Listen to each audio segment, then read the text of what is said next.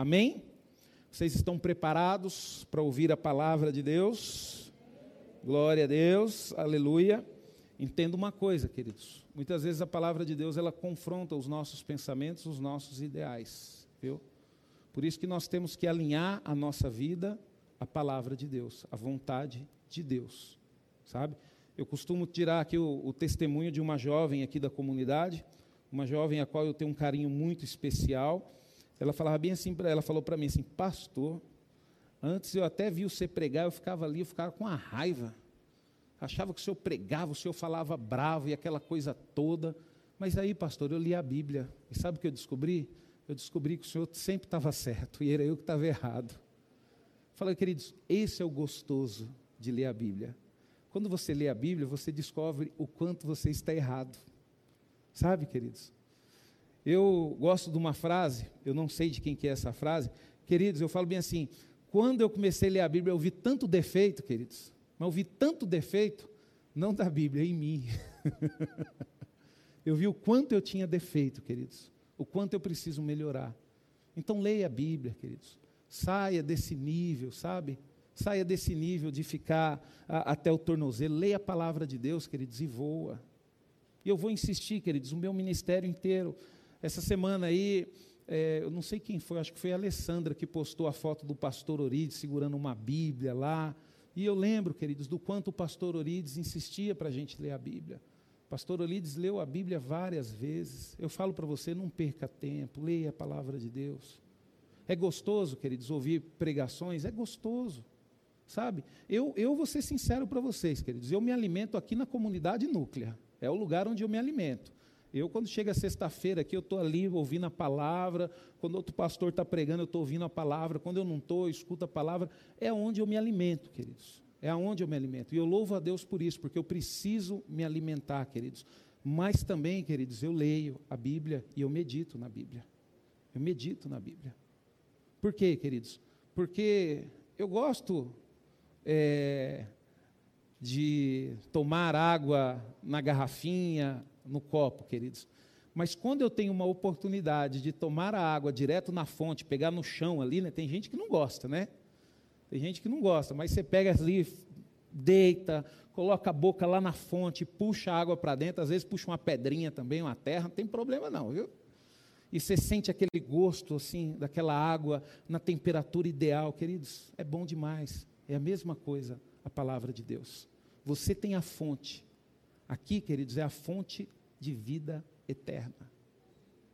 Por isso que eu falo, leia a palavra de Deus, não fique só nas palavras do pastor Rubens, nas palavras dos pastores que ministram aqui. Leia a Bíblia, leia a palavra de Deus. Amém? Eu vou ministrar, queridos, aqui uma palavra, qual Deus colocou no meu coração. Eu ia trazer uma outra palavra, só que aí, no último momento, ontem à noite, Deus ele acabou colocando isso aqui no meu coração, queridos, e eu louvo a Deus por isso. Sabe? Mais um, uma palavra que nós vamos aprender algo maravilhoso da palavra de Deus. Amém? Abra sua Bíblia em 1 Tessalonicenses, capítulo 5. 1 Tessalonicenses, capítulo 5. Nós vamos ler o verso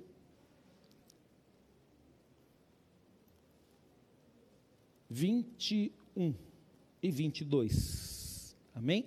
São dois versículos pequeninos, pequeninos em quantidade de palavras, mas queridos, poderoso em conselho. é um conselho apostólico, queridos. Amém? Eu louvo a Deus por isso pequeninos em palavras, mas poderoso em conselhos. O título para essa ministração, queridos, é o que nós vamos ler aqui: retendo o que é bom e fugindo do mal. Nós, queridos, precisamos aprender isso. Nós precisamos reter o que é bom e nós precisamos fugir do mal. O mal, queridos, você vai ver que o mal ele tem várias formas, viu? Não adianta você achar que o mal é o que você encontra lá no mundo, é o que você encontra lá fora. Não, você pode encontrar o mal aqui na igreja, queridos. Você pode encontrar o mal no meio da sua família. Então, você que tem a palavra de Deus, ela é interessante porque ela nos ensina isso. Ela nos ensina a observar, ela nos ensina a reter o que é bom e fugir do mal. Fugir mesmo do mal, queridos. A gente precisa fugir. Então nós temos que ter esse discernimento. A palavra de Deus diz, versículo 21, julgai todas as coisas, retendo o que é bom, abstenha de vos de toda forma do mal. Nós temos, queridos, esse conselho dado pelo apóstolo Paulo, queridos, que nós temos que julgar todas as coisas. Por exemplo, por que, que eu falo para você ler a Bíblia? Porque você vai me ver pregar aqui. E você precisa julgar a minha pregação. Você precisa julgar aquela palavra que eu estou falando. Porque Deus, queridos, o que, que acontece? Ele não está falando diretamente com você da forma que ele fala na palavra. Ele está me usando como um instrumento para me poder passar para você a palavra dele. Então é natural, e isso tem que acontecer, você tem que me julgar. Você tem que julgar a minha vida, você tem que analisar. Você tem que ver. E como que você vai julgar? Tendo o entendimento da palavra de Deus, não o seu entendimento. Não é através do que você acha que é correto, não. Por isso que você tem que ler a Bíblia. Porque nós, homens, queridos, fique ciente de uma coisa: nós não somos o dono da razão. Eu e você, nós não somos o dono da razão. Por isso que Deus deixou a palavra dele. A palavra dele é a nossa referência. A nossa referência. Tá? Então o apóstolo Paulo, ele nos dá esse conselho. E por que ele estava dando esse conselho para Tessalônica? Por quê, queridos? Porque ele sabia que, que, que no meio tinham pessoas que estavam começando a modificar a palavra de Deus. Então o apóstolo Paulo falou: julga, olhe para a vida, analisa, não acredite em tudo que te falam. E a nossa vida, queridos, tem que ser assim. Eu não sei se já aconteceu com você, mas é comigo já aconteceu. Eu falo bem assim: poxa vida, eu tenho que parar de ser bobo, eu acredito em tudo que, que me falam. Né? Eu acredito em tudo que me falam. Eu tenho que parar de ser bobo. E a gente tem que parar mesmo, queridos. A gente tem que começar a analisar. A Débora, ela fica com, assim, ela briga muito comigo, a Débora. Minha esposa é uma benção, ela briga muito comigo. Porque ela fala bem assim: você é muito bobo. Você é muito bobo. Você acredita em todo mundo, você faz isso, faz aquilo. Isso é natural, queridos, porque a esposa, a mulher, ela tem um radar maravilhoso, viu? Por isso que você tem que andar alinhado com a sua esposa, ó. Tem que andar alinhada ali, ó, com a sua esposa, viu? Só que tem hora que o radar falha também, né, queridos? Então, mas às vezes o radar está aguçado até demais, né? Então, então você tem que estar tá alinhado, queridos. Por quê? Porque a visão dela vai te ajudar a julgar. Não, peraí, deixa eu ver se realmente é isso. Então, queridos, o apóstolo Paulo ele ficou preocupado com isso. Por quê? Porque é o que acontece, queridos, com a igreja. Hoje as pessoas elas gostam muito de movimento, queridos. Eu já participei de culto, queridos, sem brincadeira, já fiquei duas horas e meia dentro de uma igreja e eu não ouvi a palavra de Deus ser pregada. Porque na hora que começa a louvar, queridos, é um, um, um para lá e para cá, e cai no chão, e gira da lá e gira de cá. Aí na hora que, o, que o, o, a pessoa vai pegar o, o, microfone, também é um replepé para lá e cai no chão, e daqui a pouco você vai embora. E aí, e a palavra? E Deus falando? Então nós temos que tomar cuidado, queridos, e entender. Eu, eu, eu eu recebi uma herança do pastor Orides. São dois livros que eu guardo com muito carinho e amor. Esse, esses livros a pastora Ina ela entregou na minha mão, junto com a capa que o pastor Orides usava para batizar. Ela entregou na minha mão e ela falou bem assim: falou bem assim, Rubens, esses livros ajudaram muito o Orides no finalzinho do ministério agora. E esse livro, queridos, eu aconselho você a ler esse livro, mas você tem que estar preparado, viu? Ele chama Guerra contra os Santos. E ele fala, queridos, da forma que Satanás age dentro da igreja. E qual que é o objetivo de Satanás agindo dentro da igreja? Tirar o quê? A palavra de Deus. Ele quer tirar aquilo que vem de Deus para a igreja, que é a palavra de Deus. E quando eu li esse livro, queridos, minha visão abriu de uma forma sobrenatural. E eu pude ver o quanto é importante a palavra de Deus na igreja. O louvor é gostoso? É gostoso, queridos, é maravilhoso louvar ao Senhor. A gente chega aqui na igreja, que nem agora, esse momento que estava aqui, maravilhoso, dá vontade de continuar. Mas nós precisamos ouvir a palavra de Deus, porque é a palavra de Deus que vai nos dar base, que vai mudar a nossa vida, que vai mudar o nosso entendimento, que vai nos ajudar a fazer escolhas corretas. É a palavra de Deus que vai nos ajudar, queridos. Então, quando nós olhamos aqui, a gente vê a palavra de Deus diz: julgai todas as coisas, retende o que é bom e abstém-vos de todo o mal. Então a gente percebe, queridos, que a vida cristã ela é uma luta sem trégua. Não adianta, queridos. Se você acha que você vir para a igreja, você vai. É, é que nem, por exemplo, mesmo, né? A pessoa trabalha, trabalha, ela fala: não vejo a hora de aposentar e comprar um sítio. Para quê? Para mim descansar. Quem disse para você? Compra um sítio aí para você ver, né, irmão David, se você vai descansar. você vai trabalhar, queridos. É a mesma coisa a igreja. As pessoas, às vezes, queridos, elas vêm para a igreja achando que aqui não vai ter luta. Queridos, a única diferença de você estar tá lá no mundo lutando e você estar tá na igreja é que aqui Jesus vai estar tá com você e você vai ser vencedor em todas as suas batalhas. Olha aí, coisa boa. Mas luta nós vamos ter, queridos. Nós vamos ter que tomar decisões, né? Às vezes as pessoas falam meio assim, é, é, por exemplo, a, a, palavra que eu ia ministrar é uma palavra que eu ministrei um tempo atrás, que fala sobre dois caminhos. Então Deus, queridos, Ele nos deu o livre-arbítrio. A Bíblia nos faz entender isso, a Bíblia nos faz compreender que Deus nos deu o livre-arbítrio. Então entenda uma coisa: sempre você terá opções de escolha, mas quem vai escolher é você. Quem vai escolher é você. Se não, queridos, não teria graça. Senão Deus não iria dar o livre-arbítrio para nós. Eu estava conversando com um rapaz aí essa semana e eu falei para ele: servir a Deus, sabe o que, que é? É você pegar o controle da sua vida e entregar para Ele. Então quer dizer, não é mais do jeito que eu quero, é do jeito que o Senhor quer. Você pegou o controle e entregou para Ele. Amém? Glória a Deus. Só que aí tem um problema, queridos. Deus ele sempre vai deixar o controle perto de você. Você pode ir lá pegar o controle da sua vida a hora que você quiser e fazer o que você quiser. Ele não vai interferir. Porque ele te deu o livre-arbítrio, porque ele te ama. Então, por isso que você tem que tomar cuidado. Por exemplo, eu entreguei a minha vida para Jesus. Não é mais o que eu quero. É o que Deus quer. Você perguntar para mim, pastor, o que, que você queria? Queridos, um domingo desse de manhã, eu queria estar num sítio Queria estar no meio do mato. Eu gosto de mato, não gosto muito de praia, não, mas eu queria estar no meio do mato. Domingo de manhã desse. Domingo maravilhoso. Acordei lá em casa, lá com o galo cantando. Falei, ué, será que eu estou num sítio? Mas não é mais o que eu quero, queridos. Não é mais o que eu quero. E eu quero falar algo para você. No início é difícil. No início é difícil. Quando você começa a servir a Deus, é difícil. É difícil, às vezes seus filhos vão reclamar, vão falar, só igreja, só igreja. Mas aí, queridos, com o tempo você aprende a amar e começa a ser o quê? Prazeroso. Hoje, para mim, queridos, mesmo eu querendo estar em outro lugar, mesmo a minha carne querendo fazer outra coisa, estar na presença de Deus é prazeroso. Hoje mesmo eu cheguei cedo, fiquei lá fora tomando café, conversando com os irmãos, é prazeroso isso. Para mim, hoje é prazeroso.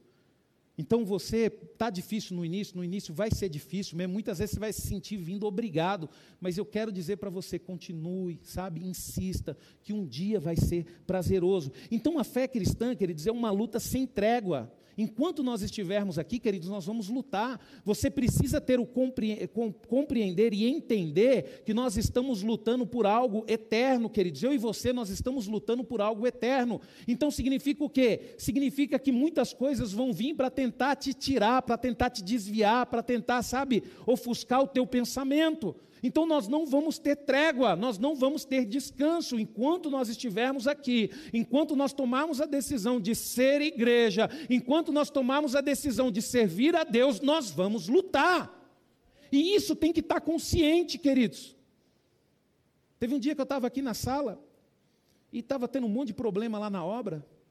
E eu falei para Deus, falei, Senhor, eu não quero ir, eu não quero resolver esse problema, estou cansado. Falei desse jeito, estou cansado, eu não vou lá hoje. Eu não vou lá hoje. Falei, eu não vou, porque se eu for lá eu vou brigar, vou ficar bravo, eu não vou. Aí fiquei aqui, queridos. Aí fechei o bico e fiquei, né? Olha eu pegando o controle. Aí daqui a pouco, queridos, o Espírito Santo sussurrou no meu ouvido. Mas é tua responsabilidade. Na hora eu baixei a cabeça, peguei o carro e fui lá. Aí cheguei lá, Estava eu, a Leire, mais uns dois engenheiros lá. A máquina vai furar, a máquina não vai furar, e fura, e não fura. E eu falando, coloca essa máquina e fura esse trem. E eles, não, mas vai cair, não vai, e vai, não vai. Aí brigamos lá, discutimos lá, chegamos num acordo, queridos. Aí chegamos num acordo, tivemos que gastar mais, mas resolvemos o problema. Resolvemos o problema. Então vai ter coisas, queridos, na sua vida que não tem jeito, é você que vai ter que resolver. A luta é você que vai ter que lutar. É a mesma coisa, não adianta, queridos, é você, é você, é res, ó, entenda uma coisa, é responsabilidade. A responsabilidade é tua.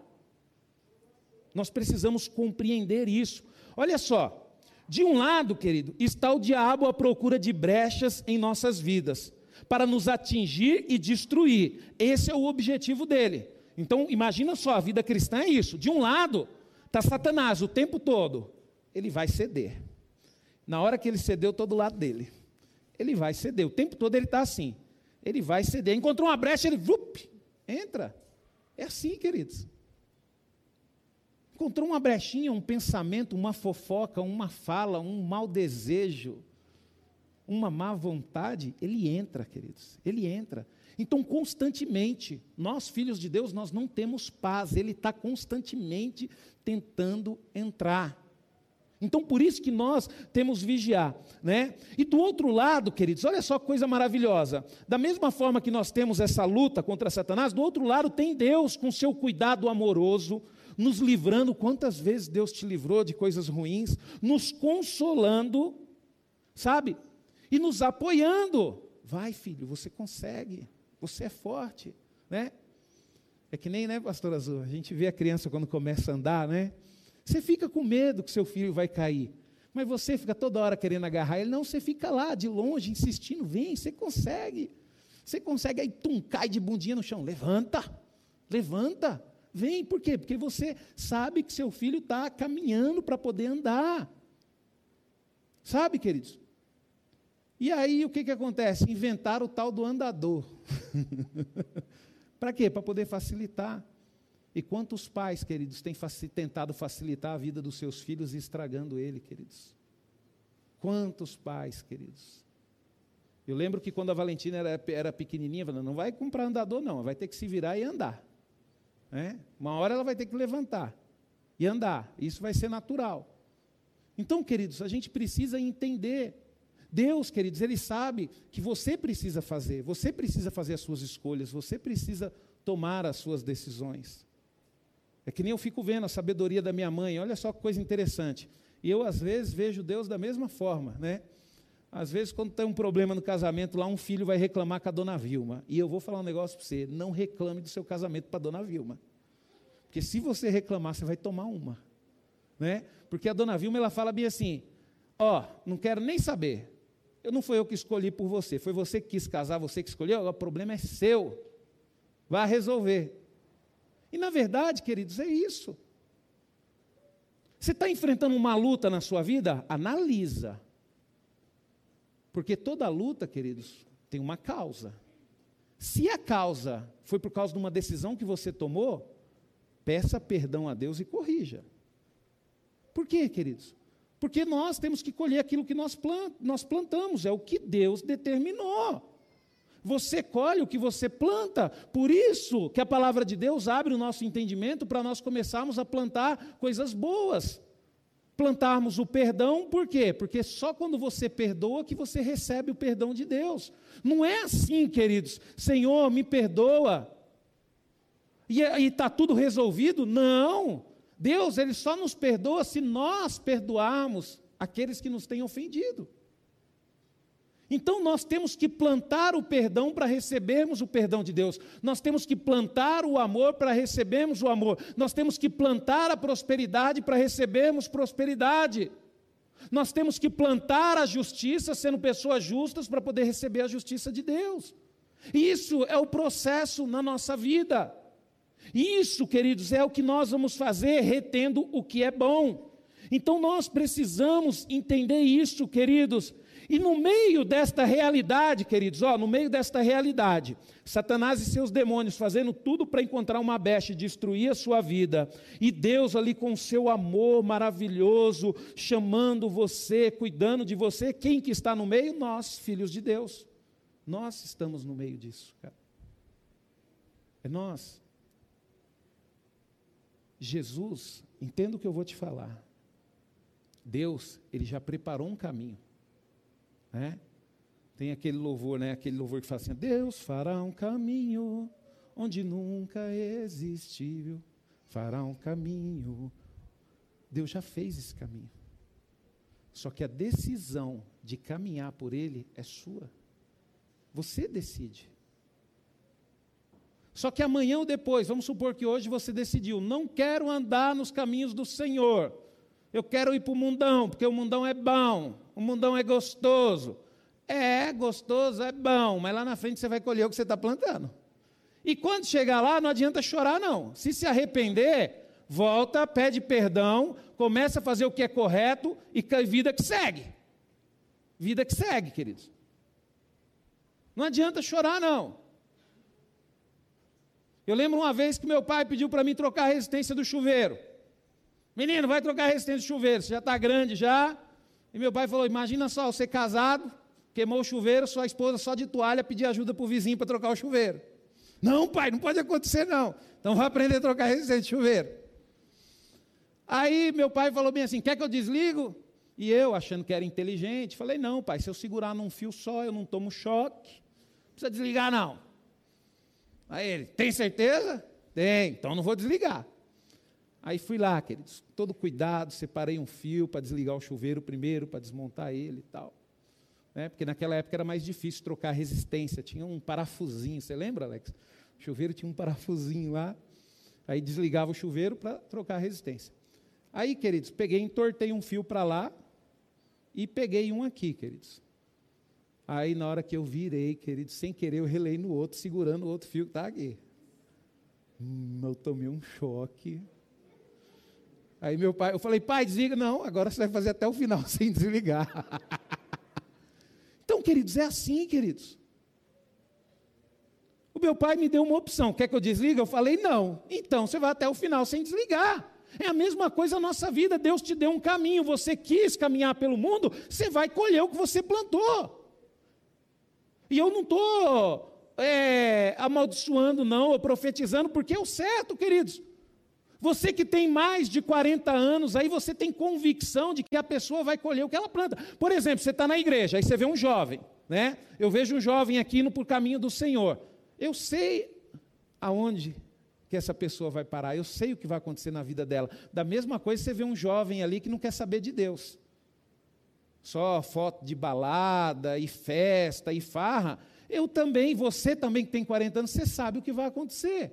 Você sabe o que vai acontecer. Só que na cabeça do jovem, não, ele acha que ele está no controle de tudo. E aí, queridos, é a maior enganação do diabo. Então, no meio de tudo isso, querido, está nós, os filhos de Deus. Se nós formos espiritual, queridos, nós buscamos e absorvemos em cada estágio da nossa vida o quê? O que a pastora Vânia pregou, maturidade. Você aprende, sabe? Ninguém nasce, por exemplo, sabendo trocar uma resistência de um chuveiro. Aprende, é ensinado. Toma choque. A maturidade, queridos, ela faz parte do processo. Não tem como você amadurecer se você não passar pelo processo do envelhecimento. Por exemplo, eu tiro um abacate do pé verde, vou lá e faço um rasgo nele e abro ele e coloco para amadurecer, ele vai amadurecer, queridos? Não vai, ele vai apodrecer. Por quê? Porque você ali, o que, que você fez? Separou o processo. Separou o processo do amadurecimento.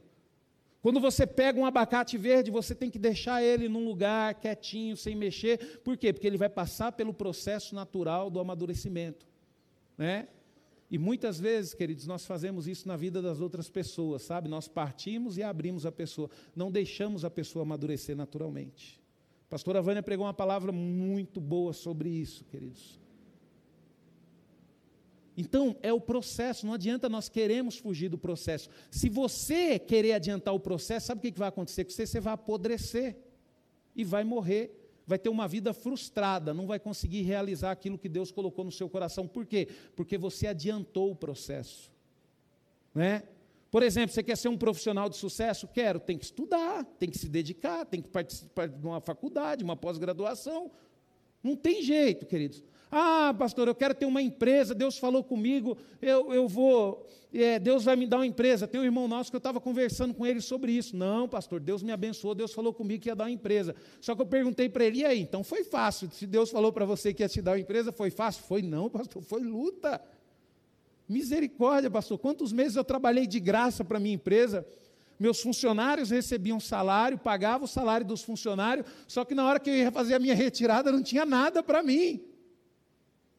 Mas por que, que ele passou dificuldade lá durante anos na empresa? Processo de amadurecimento, queridos. Processo de amadurecimento. É que nem o casamento, queridos. O casamento também precisa passar por um processo de amadurecimento na nossa vida. Então nós precisamos entender, queridos, que a gente precisa aproveitar é, esta oportunidade e, e nos amadurecer. O texto que lemos, queridos, ele apresenta dois mandamentos apostólicos. Olha só que interessante, são dois mandamentos do apóstolo Paulo.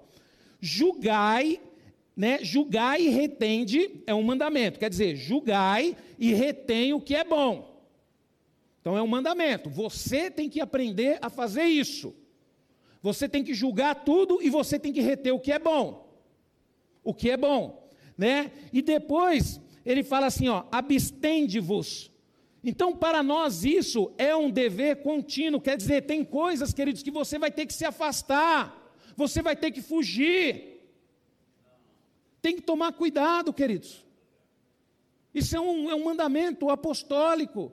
O apóstolo Paulo, ele percebeu o problema que estava tendo com a igreja. Sabe, queridos? Às vezes é que nem, por exemplo, mesmo, a gente vai muito na onda de amigo, principalmente quando nós somos jovens. A gente vai muito na onda de amigo, a gente não julga, não olha a vida do amigo. Ai, pastor, mas ela é minha melhor amiga. Deixa eu perguntar para você: ela é obediente aos pais? Ela serve a Deus? Ela dá bom testemunho? Ah, mas não é sua melhor amiga mesmo, não. Uma hora você vai cair para dentro do buraco e ela não vai te dar a mão para te socorrer, não. Tem que julgar, queridos. Analisa. Por exemplo, vai casar, vou. Vai escolher lá o cônjuge lá. Olha, Julga. Você é doido? Você vai casar com qualquer um? Você vai arruinar a sua vida? Por exemplo, vai casar. Né? Vai chegar um dia lá que o Manuel, alguém vai ficar de olho lá numa das meninas dele e vai querer casar com uma delas. Né, Manuel? Aí vai lá e ela tem que olhar. É obediente ao pai e à mãe? É. Serve a Deus? Serve. Puxa vida, então tem grande chance de dar certo. Julgar, queridos. Aí você escolhe o cara lá só porque o cara é bonitão. Né? Um dia eu fui bonitão também, hoje é a lástima que está. O tempo passa, meu amigo. O tempo passa, viu? Então tem que julgar, analisar. Você vai ficar com uma pessoa só porque a pessoa é bonita, mas quais são os princípios dela? Quais são os valores dessa pessoa? Né? Ai, pastor, vou casar. Eu estou apaixonado por ele, ele é meu príncipe. Hum, é, o príncipe. Pastor, ele me liga todo dia, 11 horas, para me dar bom dia. Ah, é? 11 horas para dar bom dia? É, pastor, e a gente fica conversando. Ah, é? Então quer dizer que o camarada não trabalha sem vergonha? Você vai casar com ele, você está doido. Você está maluco. Então tem que julgar, queridos, tem que analisar. A palavra de Deus diz: julgar e todas as coisas retende o que é bom. Critérios para o julgamento, queridos, julgar é o mesmo que concluir, pensar, avaliar, considerar. E com a arbitragem, queridos, do Espírito Santo, que o Espírito Santo nos, a, nos ajuda, baseado na palavra de Deus, é possível decidir se algo é bom para mim ou para o meu próximo. Nós temos tudo o que nós precisamos, queridos, para fazer uma boa, um bom julgamento e assim fazer uma escolha. Poxa, você tem o Espírito Santo para te alertar, você tem a palavra de Deus para te alertar, e mesmo assim você toma a decisão errada. Mesmo assim você faz o que você quer. Mesmo assim você acha que você é o dono da razão, que você está certo. Não é assim que funciona, queridos. Não é assim que funciona, a gente tem que entender qual que é a vontade de Deus. Vontade de Deus para as nossas vidas, queridos. A gente tem que começar a compreender isso. E como é que você vai fazer isso, queridos? O Espírito Santo, o Espírito Santo ele vai agir como um árbitro. Ó, cuidado, hein? Na próxima vez você vai receber um cartão vermelho, hein? Ó, a mancada que você deu aí, ó. Da próxima vez eu não vou estar com você. E mesmo assim, não, sou dono da minha vida. Aí vai para a igreja o pastor prega. É, estou nem aí que esse pastor está falando. Vou fazer o que eu quero, a vida é minha mesmo, é sua, ué. Depois quem vai sofrer é você mesmo. Eu só falo para você porque eu sou pastor, sabe? Mas não adianta, a sua decisão não vai atingir a minha vida. Ah, pastor, atinge sim, porque eu vou fazer isso e ainda vou sair e vou falar mal do senhor. Você vai colher isso aí. Eu não estou preocupado com você falar mal de mim ou não, isso é uma escolha sua. O importante é como eu estou, como a minha consciência está, como a certeza dentro do meu coração que eu estou fazendo aquilo é de Deus. Se você está falando mal de mim, se você está se levantando contra mim, isso é problema seu, uma escolha sua. Sabe? Queridos, eu estou pouco me lixando para isso. Porque quem vai colher os frutos é você.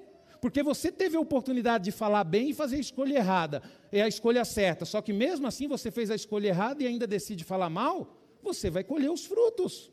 Você vai colher os frutos. Então nós precisamos compreender isso, queridos. Então, queridos, você tem que saber, olha só, a igreja ela tem toda condição de fazer a escolha correta. Por quê? Porque nós temos o Espírito Santo, nós temos a palavra de Deus e nós temos a comunhão com o nosso irmão. Você pode pedir ajuda para um irmão, uma irmã que é de Deus. E eu vou falar para você, de Deus, viu? Porque nem todo mundo que se diz que é de Deus é de Deus, tá? E você vai ver aqui no decorrer da palavra de Deus, tá? Então, queridos, nós temos que entender o seguinte: qual que é a melhor escolha nossa? Honrar a Deus e ao Evangelho. Quer dizer, honrar a Deus e a Sua palavra. O que, é honrar a Deus? É obedecer a Ele. E o que, que é honrar a Sua palavra? É obedecer a palavra, é conhecer a palavra. E aí, queridos, quando você vai para a palavra de Deus, você tem o um entendimento de que o que? O fruto revela o tipo de árvore. O que, que isso significa? Devemos analisar frutos em nossas vidas e na vida dos outros. Sabe, queridos? Analisa frutos, queridos. Para de analisar folha. Para de analisar tamanho de árvore. Analisa fruto. Fruto. Analisa caminhada. Para de ficar olhando para mim, queridos. E falar, pô, o pastor está todo dia na igreja, o pastor é uma bênção. Analisa a minha vida. Olha os frutos. A gente tem que parar com isso, queridos. Problema maior da igreja, e eu vi o pastor Orides sofrer por causa disso, porque a igreja, ela acostuma, ela gosta daquilo que fala bonito, daquele que faz a igreja chorar, daquele que faz a igreja pular. Quantas divisões o pastor Orido sofreu por causa disso? Porque as pessoas têm dificuldade de analisar fruto. Por que, queridos, que nós temos essa dificuldade? Por que, que nós temos essa dificuldade? A gente tem que começar a acordar a igreja. Vamos analisar fruto. Ande com pessoas que te motive, pessoas que te coloquem para cima. Às vezes você tem um amigo, tem, você ama o seu amigo, então tenta trazer ele para cima com você. Fala, amigo, cuidado com os frutos que você está produzindo, você não está produzindo fruto bom. Vamos produzir frutos. Se você vê que a pessoa não quer saber de produzir fruto, quer continuar, queridos, vida que segue. Você vai ficar carregando. Nós não podemos perder tempo. Pastora Vânia falou uma coisa para mim, pastora Vânia falou, ela me ligou um dia, falou, pastor, eu tenho algo para te dizer. Eu falei, pastora, pode falar. Pastora, Deus falou comigo que você tem enfrentado dificuldade porque Deus tem pressa no seu amadurecimento. E eu louvo a Deus e falei para a pastora, eu falei, pastora, como eu preciso amadurecer, como eu preciso melhorar. E no dia que ela falou isso, queridos, eu, coloquei o joelho no chão e falei: Senhor, eu sei que vai doer, eu sei que é difícil, mas faz o que tiver que ser feito, porque eu creio que a tua vontade é boa, perfeita e agradável. Sabe, queridos, nós precisamos amadurecer. Eu pergunto para você, quando as pessoas olham para você, quais os frutos que elas vejam? Pastor, não vê fruto nenhum. Peça perdão a Deus e comece a produzir bons frutos o mais rápido possível. O mais rápido possível. Peça. Você precisa, queridos, a glória de Deus, queridos, ela é revelada ao mundo através dos frutos que a igreja produz. É dos frutos que a igreja produz. Então você precisa observar isso. Queridos, pode ser feito um exame ou um teste para descobrir o amargo. Você pode fazer um exame ou um teste, né? Ah, deixa eu ver se isso aqui está amargo. Aí pega um pouquinho lá e, e, e faz um teste. As intenções de algo também, queridos. É impossível, queridos, a pessoa ela pode te enganar uma vez, mas duas vezes aí é porque você foi bobo demais. Né? Ontem eu estava conversando com uma irmã e eu falei para ela bem assim, né? É tão triste quando você ajuda uma pessoa, quando você faz tudo por uma pessoa, e aí no dia que você deixa de fazer, porque você vê que a pessoa precisa crescer, a pessoa vai e te despreza. Quem nunca passou por isso, queridos? Quem nunca passou por isso? Então nós precisamos fazer isso, nós precisamos testar, queridos. Nenhum julgamento deve ser realizado sem reflexão ou com ansiedade, mas com oração e iluminação da Bíblia. Olha só o que, que Deus falou, queridos, para Jeremias, não precisa abrir, mas eu vou pegar até a versão aqui é, NTLH, porque essa versão ela deixa mais clara. Jeremias, capítulo 6, versículo 27. Olha só o que, que diz aqui, queridos. Jeremias, capítulo 6, versículo 27. Diz assim, ó: Jeremias, ponha o meu povo à prova, como se prova o metal. Examine bem e procure descobrir como estão agindo.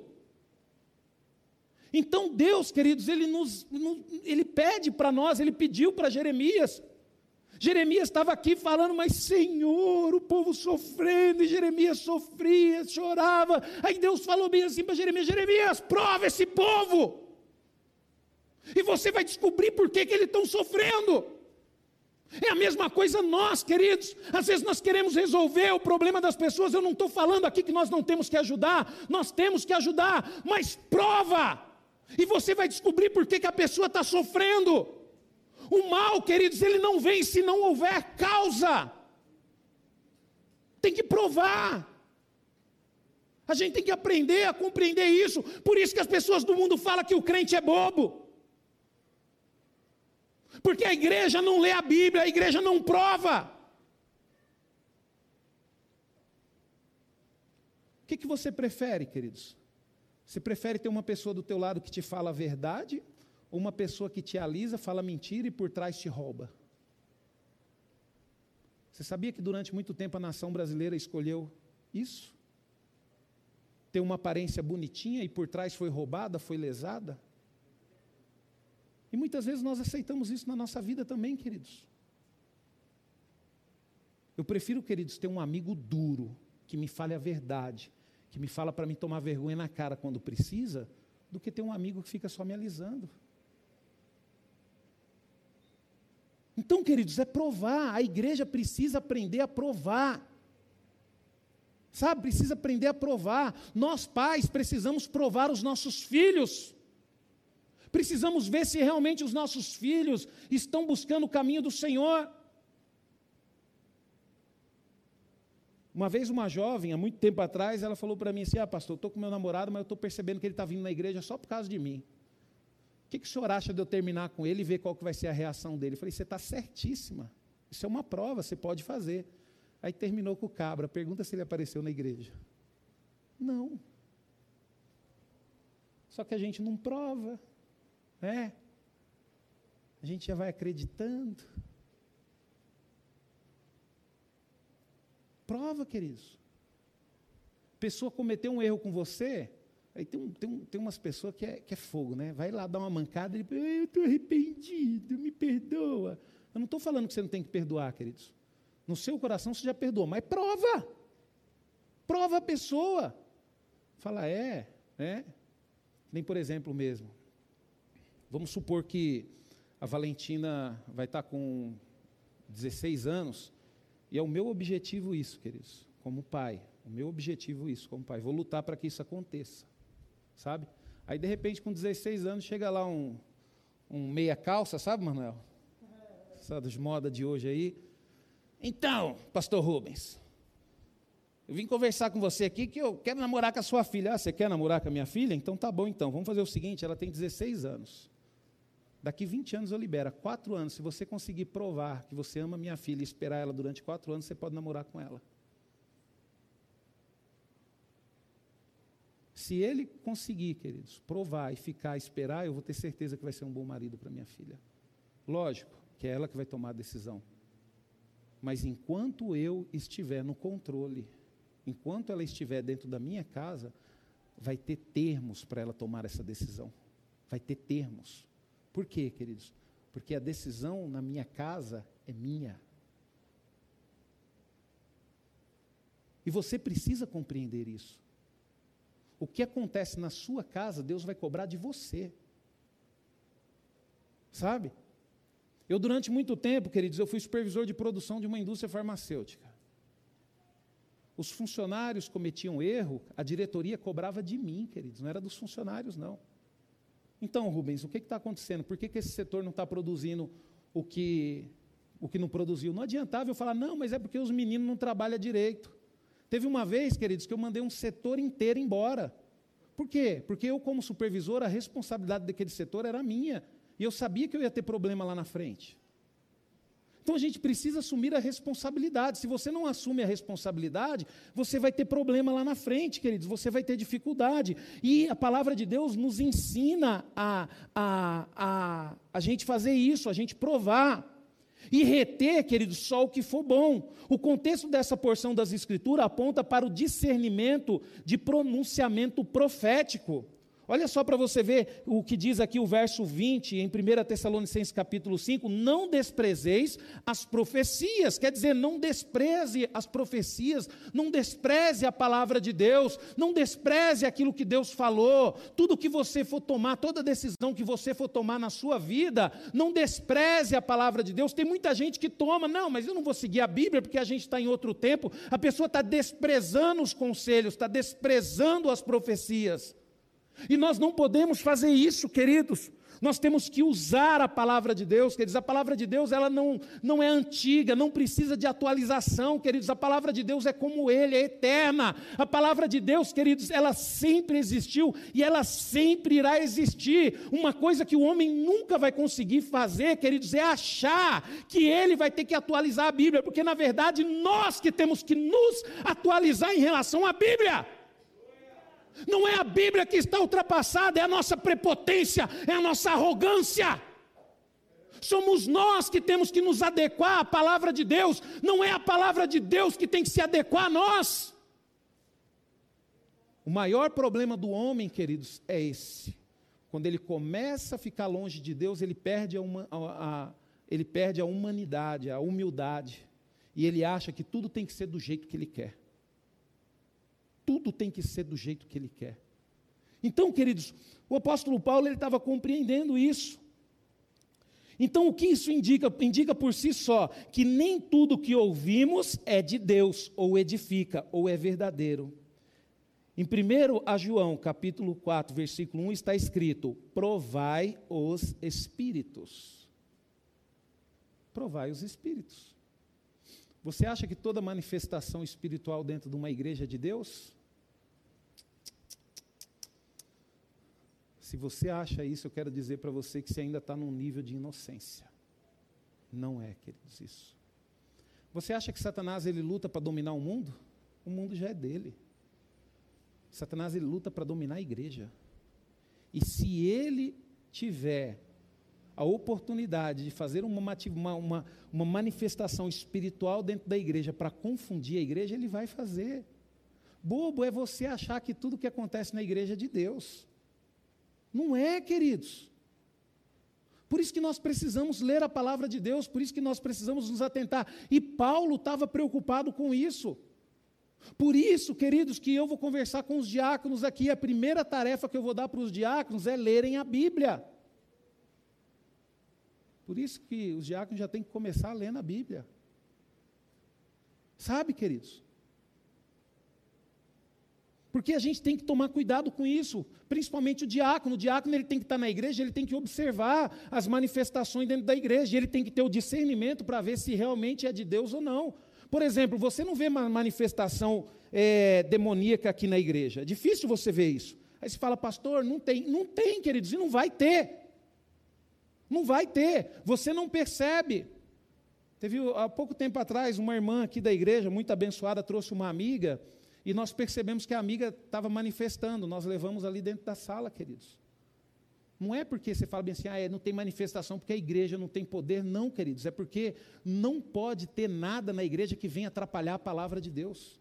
E o inimigo, ele sabe disso, que as pessoas gostam dessas coisas. E a partir do momento que ele realiza uma manifestação dentro dessa igreja, ele consegue prender a atenção das pessoas. E na hora que nós entramos na sala, aí a, a, a, menina manifestou lá. Aí falou que ia destruir, que ia acabar, aquela coisa toda. Aí eu também não gosto muito de falar com demônio, porque demônio é tudo mentiroso. Você vai acreditar no que um demônio fala? Você é bobo. Eu já repreendi e falei, ó, oh, não quero te ouvir não, sai em nome de Jesus. Você pode até ter poder sobre a vida dela, mas aqui neste lugar você não tem, sai. Aí na hora a menina voltou a si, ela, onde que eu estou? O que, que eu estou fazendo aqui? Aí eu conversei com ela, falei, filha, tem um domínio maligno sobre a sua vida. Entrega a sua vida para Jesus, senão ele vai te destruir. Então, queridos, aqui na nossa comunidade, queridos, não vai ter isso. Enquanto eu estiver aqui, não vai ter. Você não vai ver eu falar com demônio, o pastor falar com demônio aqui, não. Porque eu não quero, queridos, é mentiroso. O que nós vamos falar aqui sempre, queridos, é da palavra de Deus. É isso que nós precisamos ouvir, é isso que nos fortalece. É da palavra de Deus, queridos. Então a palavra de Deus fala para nós: provai os espíritos. Quer dizer, devemos pegar, crer, aplicar, sabe, queridos, nos dedicar ao que é bom. A palavra de Deus diz: tudo que é verdadeiro, tudo que é respeitável, tudo que é justo, tudo que é puro. É para nós nos apegarmos a isso, está em Filipenses 4,8. Nós precisamos nos apegar àquilo que é bom, queridos. Você precisa andar com pessoas boas, você precisa fazer coisas boas, você precisa dar bons exemplos. Deus ele nos instrui a isso, a nos apegarmos àquilo que é bom.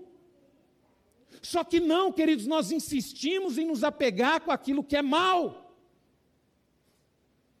E muitas vezes, queridos, nós não temos coragem de lutar contra isso. Outra coisa que eu vou conversar com os diáconos, fofoca. Nós vamos ter que acabar com isso na igreja, queridos. É difícil? É difícil, mas nós vamos ter que acabar com isso. Outra coisa que nós vamos acabar, queridos, tentar acabar na igreja, poxa vida, às vezes você vem para a igreja, uma vez por semana você consegue vir para a igreja, aí vem para a igreja e fica conversando lá fora. Não escuta a palavra de Deus, não escutou a palavra de Deus, perdeu a oportunidade de ter a vida mudada. Então, poxa vida, querido, se prepara para vir para a igreja, vem, eu vou cultuar o Senhor, eu não vou para a igreja para ficar conversando. Eu não vou para a igreja, pô, quer conversar? Chega antes. Você sabia que duas horas antes de começar o culto a igreja já está aberta? Duas horas antes de começar o culto a igreja já está aberta. E você sabia que normalmente a igreja é fechada em torno de uma hora e meia depois que acaba o culto? Né? Então, não tem problema. Quer conversar? Vou chegar antes. Por que, que eu chego antes na igreja? Porque eu gosto de conversar. Hoje mesmo, hoje eu cheguei atrasado, né, Manuel? Hoje eu não peguei o Manuel fazendo café. Porque eu gosto de pegar ele lá na cozinha fazendo café, conversar, que nem eu chegava aqui, o Hermes, né, quando o Manuel viajou, né? O Hermes estava fazendo café, eu ficava conversando com ele lá na cozinha. Eu gosto de conversar, queridos, então eu chego antes. Mas na hora que chega o momento do louvor, eu vou louvar ao Senhor. E na hora que chega o momento da palavra, eu vou ouvir a palavra do Senhor. Eu vou ouvir a palavra do Senhor. Então, queridos, a gente tem que aprender Fala bem assim, abstém-vos de toda forma de mal, do mal, sabe, queridos? Em versões diferentes da Bíblia fala: guardai-vos de toda espécie de mal, afastem-se de toda espécie de mal, evitem todo tipo de mal. A palavra abster foi traduzida em outras versões como evitar, afastar, sabe, queridos? Guardar, mas pode perfeitamente ser desviar ou fugir. Você precisa ter esse discernimento de fugir de fugir, queridos. Às vezes, queridos, tem situações delicadas, queridos. Pessoas, queridos, que eu amo, pessoas que faz parte, sabe, da minha vida, pessoas que eu amo, pessoas que eu oro todo dia, queridos. Mas eu fujo, queridos, por quê? Porque toda vez que eu me encontro, meu coração se entristece. Sabe, eu vejo maldade, eu vejo zombaria. Isso me machuca, queridos, isso machuca a minha família. Então, queridos, eu, fujo, eu evito. É só quando não tem jeito mesmo que aí eu me encontro. E aí lá vai eu me preparar para depois estancar as feridas no meu coração. Sabe, queridos? Por isso que Deus pede para a gente fugir, queridos. Porque Ele sabe que a gente vai se machucar, Ele sabe que nós vamos nos, nos machucar. E o pecado, queridos, ele nos assedia. O pecado ele nos assedia, mas assim constantemente, queridos. A palavra de Deus em Hebreus capítulo 12, versículo 1 diz assim, ó: "Portanto também nós, visto que temos a rodear-nos tão grande nuvem de testemunha, desembaraçando-nos de todo o peso de pecado que tenazmente nos assedia, corramos com perseverança a carreira que nos está proposta. A palavra diz: o pecado que tenazmente nos assedia. O que, que significa tesnamente? Aí você pega aquela cola tenaz, você fala, não vou comprar essa cola, que essa cola é do diabo. Não é, queridos. Tenaz significa resistência, segura, prende. Por isso que aquela cola chama tenaz. Você entendeu, queridos? E o pecado, ele faz isso. A partir do momento que você deu um fôlego, já era, grudou, meu amigo. Por isso tem que fugir. E a palavra de Deus, ela nos aconselha a isso. E fugir, queridos, requer o quê? Requer vigilância, sobriedade. A palavra de Deus em 1 Pedro, capítulo 5, versículo 8 diz: Sede sóbrios e vigilante. O diabo, vosso adversário, anda ao derredor como um leão que ruge procurando alguém para devorar. Eu pergunto para você: o que, que você está fazendo no seu tempo ocioso? Você está vigiando? Você está sendo forte? O que, que você está fazendo com os seus pensamentos? Você tem poder sobre os seus pensamentos. Que tipo de pensamento está tendo na sua vida? Você está vigiando os seus pensamentos? Você está vigiando o que os seus olhos veem? Eu tenho um exemplo maravilhoso de Jó. Jó, diante de uma dificuldade, ele falava: Como posso eu olhar para uma donzela? Eu fiz aliança com os meus olhos. Nós temos que vigiar em todas as áreas da nossa vida, queridos, principalmente internamente, no nosso coração, na nossa mente. Porque a maldade, quando ela entra, queridos, ela entra de um jeito que ela começa a te corromper. E esse, sabe, essa mudança, ela é de dentro para fora. A sua fisionomia muda, as suas atitudes mudam. Você vai começar a se afastar de todo mundo. E depois que você começar a se afastar de todo mundo, as pessoas vão começar a perceber, elas vão se afastar de você. Aí ainda o pecado é tão terrível que você vai colocar a culpa nos outros. É, mas todo mundo se afastou de mim. Cuidado com os seus pensamentos. Cuidado com os seus pensamentos, cuidado com aquilo que você pensa. Então, queridos, requer vigilância, sobriedade, discernimento que discernimento é o mesmo que descobrir a natureza de algo, quer dizer, não engolir tudo, não engolir qualquer coisa. Você precisa ter discernimento e autocontrole. Queridos, o seu corpo precisa entender que é você que está no controle. O você que eu falo é o espírito que Deus te deu, a vida que Deus te deu, que tem que estar no controle. Não é a sua carne que tem que estar no controle, não é os seus olhos que têm que estar no controle, é você. Você acha que não vai ter vontade de olhar? Vai, mas você não vai olhar porque você está no controle. Você acha que não vai ter vontade de desistir? Vai, mas você não vai desistir porque você está no controle. Mas a partir do momento que você perde o controle, você começa a desistir, você começa a olhar, você começa a pecar. E aí a cola tenaz gruda, tenazmente. E aí, queridos, a sua vida começa só a decair. E você vai cada vez cavando mais num buraco. Aí você fala bem assim, pastor, e como é que eu faço para descobrir se eu estou num buraco? É simples, você coloca a culpa em todo mundo. Se você coloca a culpa em todo mundo, se você está colocando a culpa em todo, a culpa é da minha mãe que não me dá liberdade, a culpa é disso, a culpa é daquilo, a culpa é do meu chefe que não dá um aumento. Não, queridos, a culpa é sua, que deixou com que o pecado te colasse, te grudasse. Pastor, mas e agora? Só Deus, queridos. Só o perdão de Deus para poder te libertar. Só a palavra de Deus para poder te libertar. Todas as coisas me são lícitas, mas nem tudo me convém. 1 Coríntios 2. Devemos fugir do mal, queridos, do pecado. Nunca ignorar, queridos, o ardiz de Satanás. O que é ardiz, queridos? Não devemos ignorar o ardiz de Satanás. O ardiz, queridos, é a esperteza, é a manha. Já viu falar, o filho é manhoso? Por que, que ele é manhoso? Para conseguir o que ele quer do pai. Aí ele vem com manha. Satanás é do mesmo jeito. O ardiz é esperteza, ele é esperto, ele é manhoso. Ele sabe como conseguir, ele te observa, ele te analisa. Ele não consegue ver o que você está pensando, mas ele consegue ver as suas atitudes, e a partir do momento que ele vê uma atitude, ele entra. O ardiz, queridos, ele é especialista, ele é especialista em fazer com que o homem caia. Só que Deus, queridos, é especialista em levantar o homem caído e eu louvo a Deus por isso. Nós não devemos brincar com o pecado em nenhuma circunstância, queridos, principalmente com a impureza sexual. O mundo está brincando com esse pecado e o mundo está se perdendo cada vez mais. Porque hoje no mundo tudo pode. Recentemente foi aprovado num país aí que uma criança de quatro anos ela pode decidir, conversando com um professor, se ele vai ser chamado por um nome que ele tem de menino ou pelo nome que ele quer de menina, e vice-versa.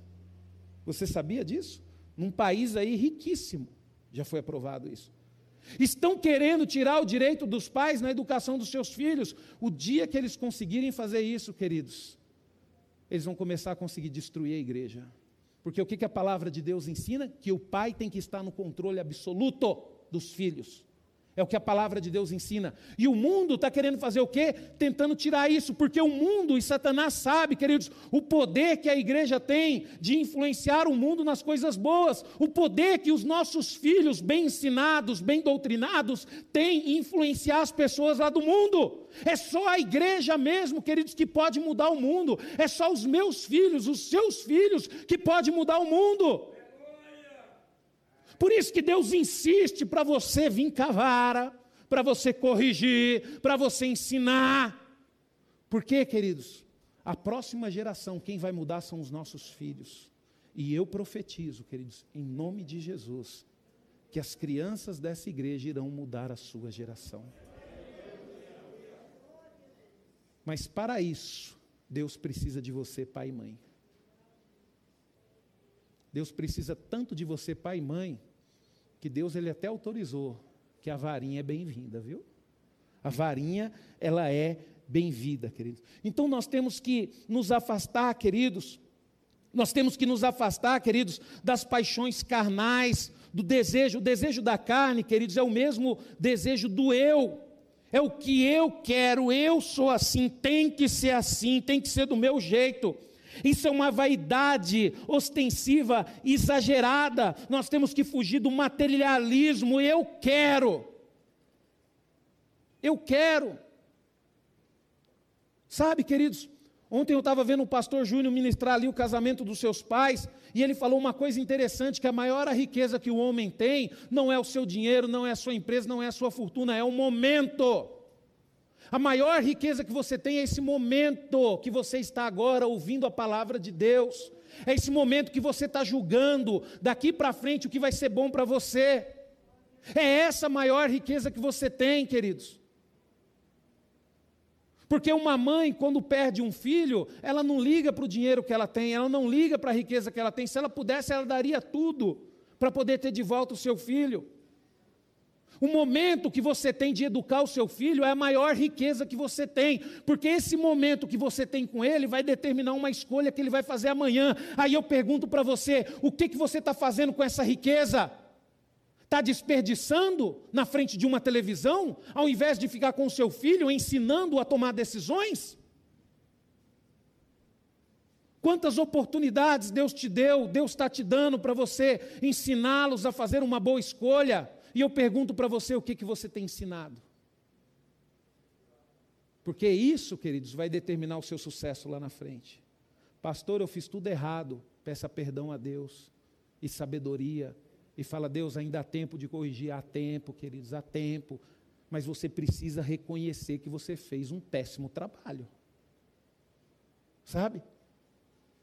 Quando a gente está na frente de um, numa empresa, é tão bom, queridos, quando um funcionário faz uma coisa errada e ele chega para você e fala bem assim: chefe, eu fiz uma coisa muito errada. Poxa, mas foi sem querer mesmo. E eu queria que você me ajudasse a consertar. É bom, queridos. Porque você vai lá, vê o que fez de errado, chega, não, não se preocupa, não, é assim mesmo, você é novo, mas você vai aprender, a gente vai consertar junto. Agora, quando o chefe diz descobre a cagada que você fez, queridos, aí é complicado. Aí ele vai te mandar embora, ele vai ficar nervoso, ele vai ficar bravo. Por quê? Porque você escondeu. É a mesma coisa nós, filhos de Deus.